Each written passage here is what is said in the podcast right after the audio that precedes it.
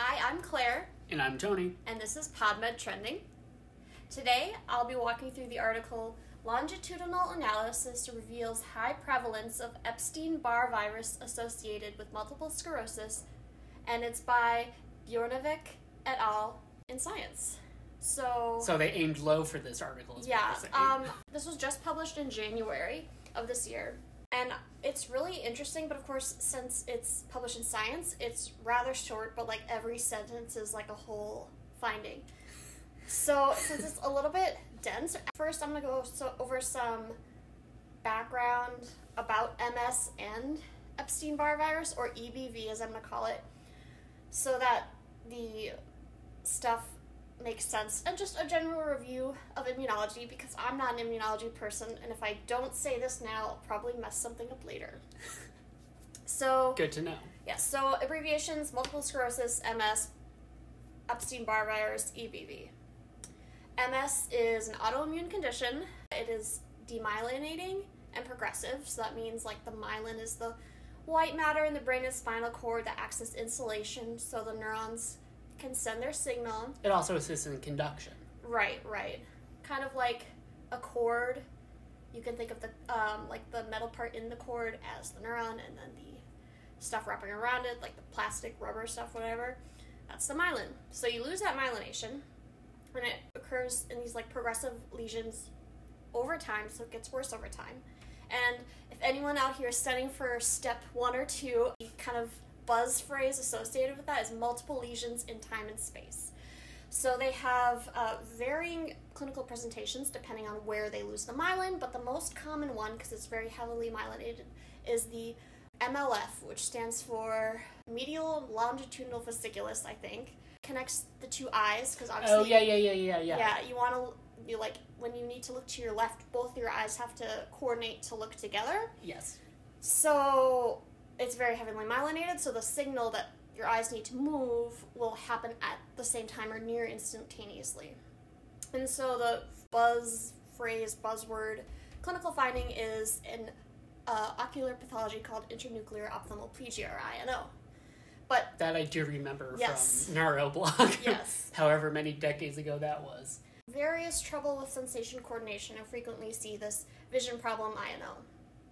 And in, for autoimmune diseases in general, it's not really well understood why some people get them and some people don't. It's generally thought that autoimmunity runs in families, but even in a family with autoimmune diseases, it's not always the same condition. The theory is that you know you have your genetically susceptible individuals that are exposed to a certain environmental trigger. So you have, you know, people with the same genetics but have different environments, so that's why some get it, some don't, and then you have some people in the same environment but they don't have all the same genetic susceptibility, which basically is a long way of saying it's it's not like a monogenetic condition or like a really strong environmental factor that has been easy to figure out. Right. I the way I always kind of think about this, and I thought about it a lot when we were going over like autoimmune diseases. As some listeners might know, like I'm a type one diabetic, but my twin brother is not, mm-hmm. um, and we're identical twins. So mm-hmm. hypothetically speaking, I should not be suffering alone, and yet here I am. But yeah, I was thinking about that because like we have very similar genetics, mm-hmm. just based on like our conception, and we grew up in the the exact same environment up until the point of our di- my diagnosis at least. And but there's just something that i was exposed to or that i genetically have that is slightly different probably in the hla genes because mm-hmm, that's mm-hmm. what kind of mediates recognition of self versus other by the immune mm-hmm, system those things are really important for for autoimmune disease Yes. like progression and development so. Yes. Funny sidebar on that. So I we're all on the autoimmune bus. Um, yes one Um, bus I have Hashimoto's thyroiditis, and so my mom learns. When I was diagnosed as a kid, my mom learns it runs in family, more common in women, typically middle aged. I was just like an overachiever. So she's like, gets herself checked, but didn't have it at the time, but then years later developed it. Who knows, like, what I was Yeah. exposed to first, or yeah it's if I have weird a stronger genetic. And uh, correct me if I'm wrong, but I believe that autoimmune diseases are much more prevalent in women than men. yes, correct. this Yes. is true. Yep. So there's yep. a slight gender disparity between Yep. in that. Yep. So once again, I'm just Taking breaking, one for the team. yeah, just really breaking all the molds there. So yeah, so as we've kind of hinted at, autoimmune diseases are your auto self immune, your own immune system is attacking yourself. So that is my MS recap. Epstein Barr virus, EBV. If, even if you haven't heard of the virus, you've probably heard of what it causes, which is mono or infectious mononucleosis. It causes, I think, most, maybe 90, 95% of mono cases. It's also in the herpes virus family, which, you know, herpes is obviously a slang for herpes 1 and 2, which but it's actually a family of viruses that all, all cause like herpes. Yeah. But what's they have in common is that they herpes viruses are really good at going dormant in the immune system and then reappearing later, years later or just establishing lifelong infections that can evade the immune system, which is not good. So basically, most of herpes, herpes viruses, you get an initial infection, which your immune system will curtail, and then you get better. But you can either have a reflux of that symptom later, or you can have this kind of persistent infection. An example of like a latent infection would be um, of another herpes virus virus um, would be getting chickenpox as a kid, and then you're fine, you're fine, you're fine. Years later, you're adult, you get shingles. So that's the same virus. It just went latent for a really long time. And then a lifelong infection example would be herpes herpes, which can come and go throughout your whole life. Yeah. So like herpes simplex one or two. Yes. Yes. And I know that in chickenpox and in the herpes simplex viruses, those usually remain dormant within neural structures. Is that the same for EBV or No. because I was about to, I'm pretty sure doesn't that remain like at, like uh, dormant like in the the lymph nodes or something in B cells? In B cells. Yeah. Yep. Yep. So which will come into play later. So EBV goes latent in B cells. EBV has come up previously for causing problems because it already is established that it can cause this um, long-term infection in B cells, and it's known to be a driver of cancers. yeah, like So- head and neck cancer. Not to toot my yes, own horn. Yes. Nasopharyngeal carcinoma, Mhm. Burkitt's lymphoma, Hodgkin's lymphoma, which, and it's not the only herpes virus that can do that. Um, herpes virus 8, H- HHV8, Yeah. causes Kaposi sarcoma. yeah, in uh, patients who are HIV positive. Yes. Yep. Or otherwise immunocompromised. Yes. EBV is a suspicious character for causing issues. Really runs in that family. Yeah, truly. Not a good family. it causes all these other things. Uh, B cells, you're already thinking the immune system. Um, the idea that maybe EBV somehow is involved, like that's the environmental trigger that predisposes you to MS, has been a hypothesis for a while. It's been really difficult to prove because if you'd like randomly test a million people, like almost all of them are, are going to have had EBV at some point in their life. Right, it's one of It's those infections that is like pretty ubiquitous. Yeah. Like uh, like CMV. Mhm. And people don't necessarily know that they've had it, and it goes around in like colleges and you know what, high schools and whatnot. Hmm. Like the other main cause of uh, immune mediated head and neck cancer, HPV. Yes. Thank you. You're welcome. I'm really just tying all this back to me. Uh, I see. So EBV very very common. MS Right. considered a rare disease. It's a more common demyelinating disease, but it's rare. So it's it's and you also can't say okay here are hundred kids and half of them we're gonna expose them to something we think causes MS and half of them are not and then we'll see you know like you can't do that and then retrospectively it's just like they've they've done some stuff retrospectively but it's just harder to say Right. because like they could have gotten MS and then gotten EBV or like Right. they- It's like one of those other like big problems with like, like those big data set like Mhm. studies where you if you just like get enough people you're gonna find a correlation between exactly. multiple things. I remember like one that came out like a, a while like maybe it was like five or ten years ago, which was like, oh, people who eat like red cabbage live longer and it's like no, it's just people who are alive longer are gonna as like they just are alive are gonna eat more red cabbage just on general. Yeah. But yeah. Yeah. So what they did is a collaboration with the military because the Hmm. military has a lot of people. The U.S. This is study was done in the U.S. Military has a lot of people in it, and they're required to be screened twi- twice per year for HIV, and so they take blood samples twice a year and they store them. I guess they had access to 10 million sample or sorry 10 million individuals Oh wow. um, over 20 years. And basically, we're able to get all of those samples. And out of 10 million people, at the start of the study, only 5% did not have EBV. oh wow. So you know, it is very common. Yeah. Um, and 955 out of the 10 million developed MS.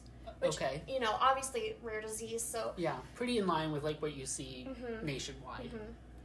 And then, so out of those 955, they had 801 MS positive individuals that had blood samples available from their 10 to 20 years.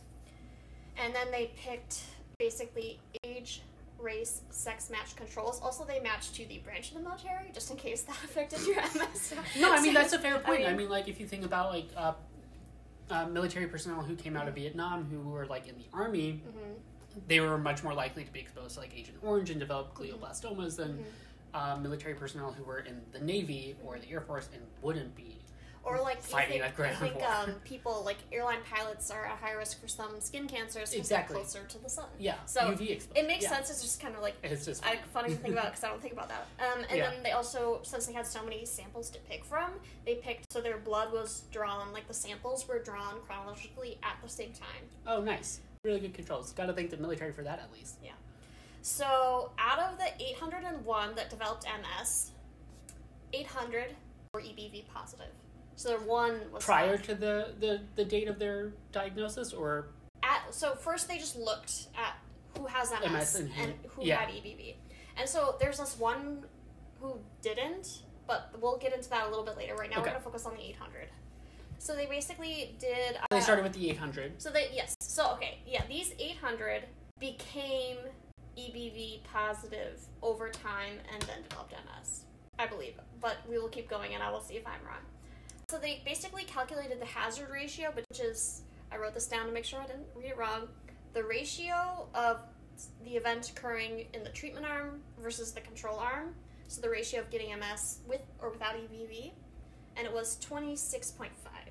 So that's huge. Yeah, Yeah. that's massive. Not like two or something. Yeah. It's twenty six point five. I'm trying to think back to biostatistics. That basically means that you're 26 times more likely to develop MS with an EBV infection than Yes. without it. Yes. Yes. yes. Okay. I was like, I'm. I think I'm remembering this correctly. But So the median time from EBV positive to MS diagnosis was five years because they basically had the serum samples and then like really, to look. that's a pretty short turnaround. Yeah. But you think you can join the military at the youngest of like eighteen, Yeah. and so a lot of there may be missing a population who got EBV. E- earlier. So yeah, so they were all only taking people who were EBV negative, Negative, at the yes. Also, I'll, I'll talk about this later, but you know, we mentioned how autoimmune diseases in general are more common in women. hmm Their MS is more common in women as well. Yes. So military is mainly men. Mm, Yeah, it's So- pretty male dominant. Yeah. So you know, it's I have some data on that later, but Okay. they measured the serum antibodies to EBV in all the different samples over time and looked for seroconversion, which means the time between exposure to the virus and antibodies showing up in your blood. Right. And the median onset from seroconversion to MS onset was 7.5 years, meaning that EBV seroconversion happens before MS symptoms are diagnosed. Gotcha. So they did the hazard ratio for just EBV positive and negative. They also did it for seroconversion. So risk of MS if you were seroconverted or seronegative. Gotcha. And that hazard ratio is 32.7, oh my which god. is insane. That's yeah. That's kind of that's high. Yes. I think they say that the, the next, we were talking about HLA alleles earlier, human leukogen antigen. You know, human leukocyte antigen? Yes. Woo! um, which is how you recognize self or not. And so Yeah. there are these different alleles, these different genetic um, like markers um, that are associated with different autoimmune conditions. So the next strongest MS risk factor is the HLA DR15 allele, Classic. and that has a ratio is three. So this is So a little bit of a, a Yeah. little bit of a difference versus, there. versus EBV seroconversion of 32.7. So it- this is like huge. This Yeah. is these the smoking gun maybe. Well, Um, it is at least a, a big finger pointing towards that might be something interesting. yes, yes. That was kind of their main finding. Yeah. But they're like oh, had to do some controls. Well, what else could explain this data other than EBV causing MS? What if there's something else in common, like a confound that all of EBV positive individuals have that causes MS, but it's not actually EBV? Right. Or what if there's something that any sort of immune activation that's not specific to EBV will cause? So the control is something that we've already discussed. It's CMV. So Oh, I yeah. said EBV causes like 90, 95% of mono cases. CMV causes the other percent. It's it can cause mono, not usually, but um, it's also a herpes virus. It's it has the same like it looks the same. You know, a DNA virus. It can integrate into the genome. It's very contagious. It's transmitted the same way. Many people have it. Yeah, Very- it's yeah, it's also another one of those uh, infections that they look for to keep track of in like uh, immune compromised patients Mhm, because they're they are um, oh my god, what's the term is for uh, infections that become like more worrisome and prevalent when you become more immune compromised. They are Um, opportunistic infections. yes, thank you. Whoa, I don't know where I was like, that from. I kept thinking of like a different word. I was like, it's not that, but Um, yeah, so C- CMV or cytomegalovirus is something that most people have, but they don't even know because you don't really know you have it unless you're seriously immu- immune compromised. exactly. Then it causes issues, or you know, it can cause it's a vertical transmission through the placenta. It can cause um, Right. Problems with Oh, development. it could cause deafness in Yes. young children. It's the most common cause of sensory Uh, neural uh, deafness. yeah, uh, congenital deafness in, in Yeah. newborns. Yep, yep, yep. That's why you have to test for deafness for in newborns. Yeah. Oh, So- So it it's it's got all the trappings of EBV, but it's not quite EBV. yeah, it's so- EBV light. Yeah. Well, and it, it's, EBV adjacent. yeah. They looked to see that they did the same kind of experiments that they were looking at EBV, um, but with CMV. Right. And they found that CMV positive individuals actually had a lower rate of MS than CMV negative Huh, individuals. interesting. Which they're like maybe something about like fighting off CMV helps you fight off EBV better totally, but that uh, apparently that they weren't like too shocked about that, but it wasn't like a hu- it wasn't like this thirty two hazard ratio. Right. But it w- certainly wasn't saying that if you get CMV, you also get MS. Right. So if they're gonna say that EMV, EBV. EBV causes MS, obviously temporally EBV has to come first. Right. In any neurodegenerative process, you're gonna have serum markers of neurodegeneration that usually occur before symptoms, but they don't necessarily know to look for it until you have symptoms. Because like, why would you be Yeah. Why would you test for checking? it? Yeah. It's a problem with like a lot of those autoimmune diseases because usually you have usually a grace period before you Mhm. actually become symptomatic. Exactly. But why would you ever test for something if you don't have any kind of hallmarks or symptoms of it? So, so in the period where the disease has started, but you don't have any symptoms yet, but since they had these serial blood draws for twice, twice a They year, could every look year, they could look for it. They, so they looked for serum neurofilament, which is not specific for MS, but is very sensitive for any sort of neural or axonal degeneration. Because it's one of the cytoskeletal proteins that make up axon Yep. um, structures. It's kind of like if you found like a building blew up and there was a bunch of bricks everywhere. Yeah. You're like, oh, neurofilament. Yeah, well, yeah, um, yeah. A neuron must have blown up because now there's neurofilament. So basically, what they found was that the neurofilament levels in people who were EBV negative was low, low, low, low, low. They became EBV positive. It was low. They seroconverted. Then it started going up before they were diagnosed with MS.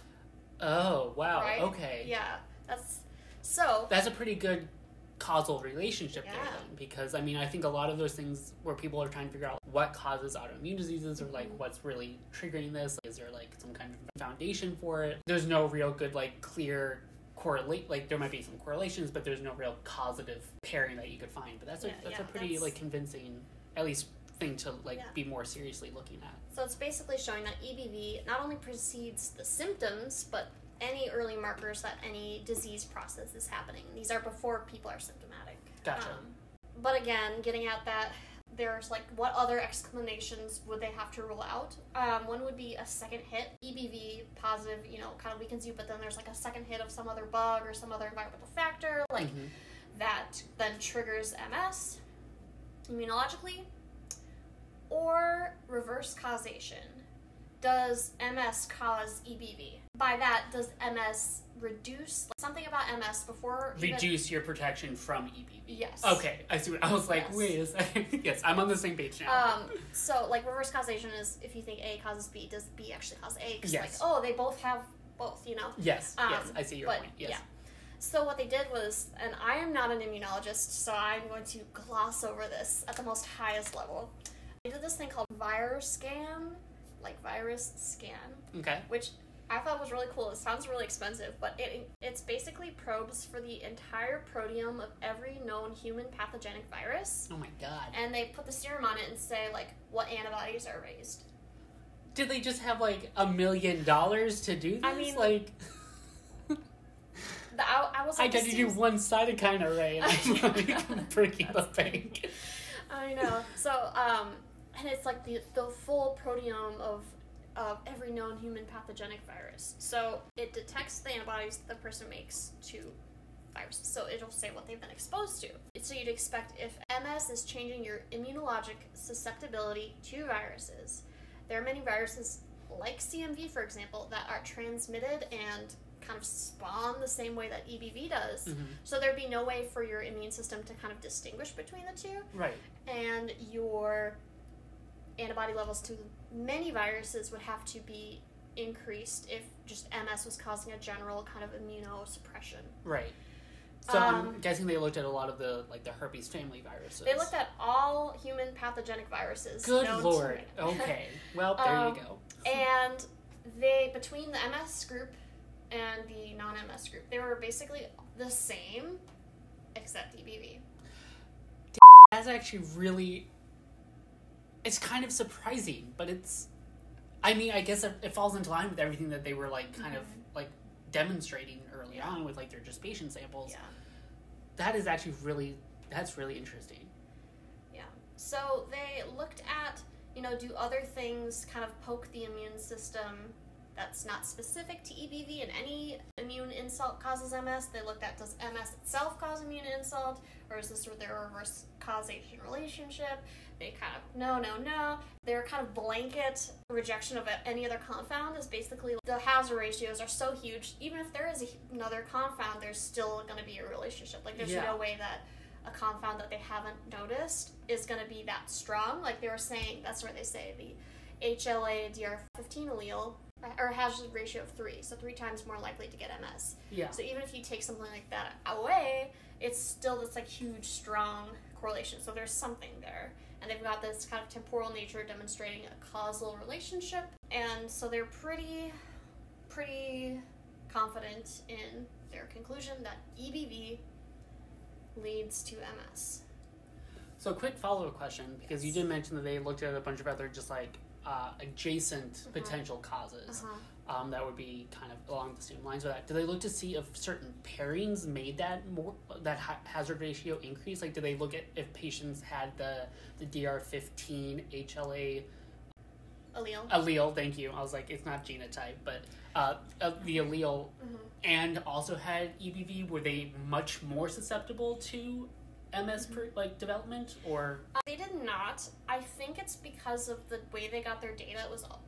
It sounds like it was maybe de-identified, and all they had was the serum samples. Yeah. I don't Yeah. know if they necessarily had the permissions or the ability to To- yeah. to um, look at the genetics. Yeah, I will. Yeah, that makes sense. I mean, like IRBs are very narrow because they want to protect patient information as much as possible, Sure. and then even more so than that. Like, I do remember, like when I was working at the VA a century ago, that getting any kind of information outside of what was initially requested about patients was Mm-hmm. you had to like jump through so many hoops because again they wanted to make sure that they protected their not only like their patients but also the fact that they were veterans and any Mm-hmm. Yeah. kind of additional information could potentially expose certain things that you, you don't you're not like allowed to understand like no Yeah. so Yeah. So I, I think that's a great idea for a follow up paper if you want to go ahead and uh, spearhead that. nah i'm way too tired could you imagine if i did one more thing oh my god um, uh, i did have another another question Yeah. um and and then we'll get to the one patient. Yes, Yes. yes. And this is kind of just like a, a parallel question is that you talk about like they talk about look, looking at like EBV onset and then MS diagnosis. Was there a disparity between the type of MS that patients were diagnosed with? Because like there's the more commonly thought of like um, relapsing remitting MS, and then there's the other one that's like progressive primary progressive. primary progressive. Thank you. I was like, I know it started with a P, but um, so like, what, did they see any kind of difference between those correlations between EBV and the type of MS, or was it kind of just MS in general that they looked at? Uh, they lumped all MS together, so it was just did they have the diagnosis or not? And um, I'm gonna look to see if they talked about. I think they, they mentioned that oh there are different types, but I think for Yeah. their I think it was just the um, number of patients they had. Yeah, because I feel like my next question, if I saw this, because again, getting back to like the the way that EBV and other viral infections in the same herpes family work, which is they have again like a like relapsing and then a recurrence uh, period. Like, did they see a correlation between relapsing of the MS with relapsing of the herpes virus production? Mhm. which would have been i mean i don't know how they would have been able to do well they had the serum sample so they definitely could well no i don't know how they would have done that because they didn't have like I'll, they probably didn't have access to like patient hospital admittance or anything like that but And that would have been an interesting thing And I mean, I know like very, very little about the military, but I'm assuming if they had enough symptoms to be diagnosed with MS, they probably would be medically discharged. Like they wouldn't stay necessarily. that yeah So- pro- that's probably true there's probably a, a, a medical discharge like yeah. I mean, I don't. i don't know i, I don't honestly know, don't know like. I, I'm thinking about like Then military again, people, but ptsd is not i don't think it's i don't think that's like i might be wrong about that don't quote me on that okay. So let's get back to this one yes patient. the patient the the one from the 801 Yes, who did who was HPV negative. mm-hmm. EBV negative? EBV negative. Probably HPV positive, let's be real. Oh no! let's not speculate on this veteran. Anyways, Um, EBV positive, EBV EBV negative. EBV negative patient with MS. So Right. they're like, okay, does this totally throw us like our hypothesis out the window? They say no, because there are a few different things that could have happened.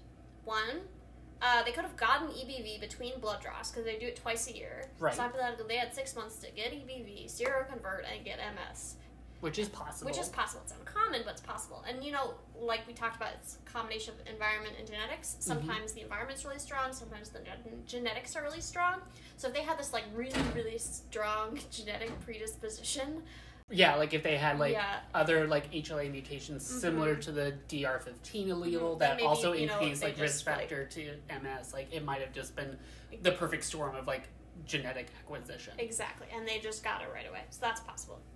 And then the other idea they float is etiological diversity, which Okay. which is the thought that as you know science and technology gets better, we can further you know kind of sub dissect diagnoses. So Yes. like back in the olden days, you know, it's like ooh, this person had a fever and they died. Yeah. Like the that the cause of death was like a fever, and now a Yeah. million things can cause fever. yeah, I And yeah, that makes sense. so they're basically saying that it's possible that there's a rare entity that's very, very similar to MS clinically, and that we would, we as you know, clinicians and scientists would diagnose as MS, But it's but actually it's something actually something that's caused by something else. And their their example here is um, polio.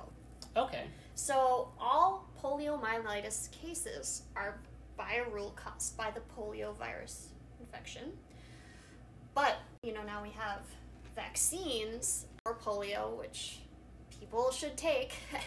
Yeah. and um, basically reduce the cases of poliomyelitis. But then what we were seeing is kids were still getting them. Yes, this they- happened like last year or something, Yeah, right? They had like, especially like in the Pacific Northwest, they had Mhm. a lot of patients who were just like spontaneously developing like Polio. poliomyelitis like symptoms. Except it wasn't polio Yeah. because it was caused by enterovirus, this enterovirus. Oh, I didn't so know different. that. it- It's in the same like um, enteroviruses, and I think polioviruses, and I might be totally wrong, but I think they're in the all in the coronavirus family.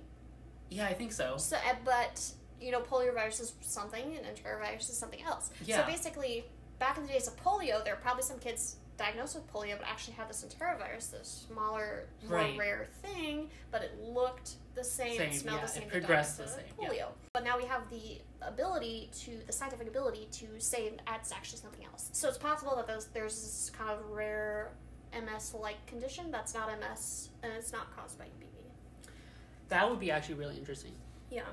So those are the kind of two explanations that say, you know, Yeah. it, it's not impossible. It doesn't Yeah. like totally negate their hypothesis. yeah.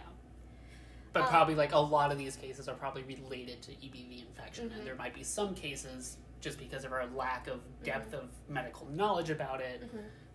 we still don't understand the full spread of like the causations for MS. Exactly. Exactly. So to kind of wrap up their study, um, they talked about kind of future directions, like what what is the meaning of this study, other than just knowing more, which is nice. Is that so? They said to further support this, a common therapy for MS is anti B cell monoclonal antibodies. Right. So ocrelizumab, Mhm. which targets CD20, Right. which is a B cell marker. Yeah. which a bunch of uh, different immunotherapies have been tried in the past for MS, like interferon beta, and There's uh, another one I- There's uh, uh, I think alemtuzumab, which is uh, CD52. They yes, used, I which think targets so. lymphocytes in general. Yeah. But they found B cell therapy is good. Which hey, what resides in B cells? EBV. EBV. And then so they were like, hey, that you know that supports our hypothesis that maybe they're treating EBV. And then so basically they're like, if we can prevent EBV, EBV we can prevent MS. Which imagine having a vaccine for MS. Would people take it? I would hope I, so. yeah. But- well, that's that's what I was gonna ask. Is like I think I think one of those things that makes like a lot of these vaccine developments really difficult, not only to fund but Mhm. to like actually get people to to take it, is that there might be a correlation or causation link between Mhm. EBV infection and developing MS, but it's still classified as a rare disease. And Mhm. even though like probably like eighty plus percent of the American population, totally just like random estimation guess there, but like say like eighty percent of the, the general population is infected with EBV, Mhm. but still only a hugely small percentage of those people actually develop MS Mhm. it's one of those like classic examples of like preventive medicine that's hard to fund in Sell. development and sell to patients because Yeah. they're going to be like Mhm. that won't be me Yeah. not at all related to anything that's happening now right? Or, the, or, or even historically polio, because Yeah. you think of the polio kids and the iron lungs, but most people get polio and they just had a little sickness and they got better. exactly And it was a yeah. small minority of children who um, Yeah. got poliomyelitis. But we shall see. yeah i think maybe like and i think this is overarching just like in general like one of the problems especially with like infectious disease medicine and research is like trying to express to the public that relationship between infections of viruses and bacteria and Mhm. the development of certain diseases and especially like when those like infections come out of the public awareness like for example measles Yeah. um, and patients and like people in general public are like oh this isn't like a thing anymore but it's still very much a thing And it's so contagious. It's so Doesn't contagious, yeah. many- so i think that's i think that's one of the lackings as that i at least have noticed particularly because of the past few years of trying to express to the general public of like the importance of these things To wrap this up, one question to ponder for all of our many valued listeners um, and the scientific community as a whole is is so EBV somehow related to MS? Is it a trigger or is it a driver? Meaning, uh, you get EBV and something about it your immune system doesn't like, and it just turns on a switch and then starts attacking itself right or is the immune response to EBV somehow accelerating? Like that's what's causing the MS. If that makes sense. Yeah. So you know they're talking about vaccines that could prevent MS, but for people who do have MS, obviously it's too late to prevent it. exactly If it's uh, triggered, well then that trigger has been triggered. has And been set off set off. Thank you. i don't know i've never Um, used a trigger Um, anyways um, then like whatever that has gone haywire in the immune system, it, it it's not now related to the continued EBV infection. But if it's a driver, if it's driving this damage, then even if like a somehow an antiretroviral or some treatment for EBV could provide relief to patients who have already been diagnosed with MS. Yeah. So that would be an important thing to like establish Yeah. and like you know set in stone before like any actual like therapy is utilized because Yeah. it would probably be more beneficial to go down one avenue or the other depending on like yeah. how this how EBV actually functions in this development of the disease. Mm-hmm. Yeah. Well, that was a lot of immunology. a little neurology, a little tangential thought, a little public health. a little public health and infectious disease. Um, that is all I have. I really covered all the bases on this one. yeah, I'll see you guys next time. Yeah.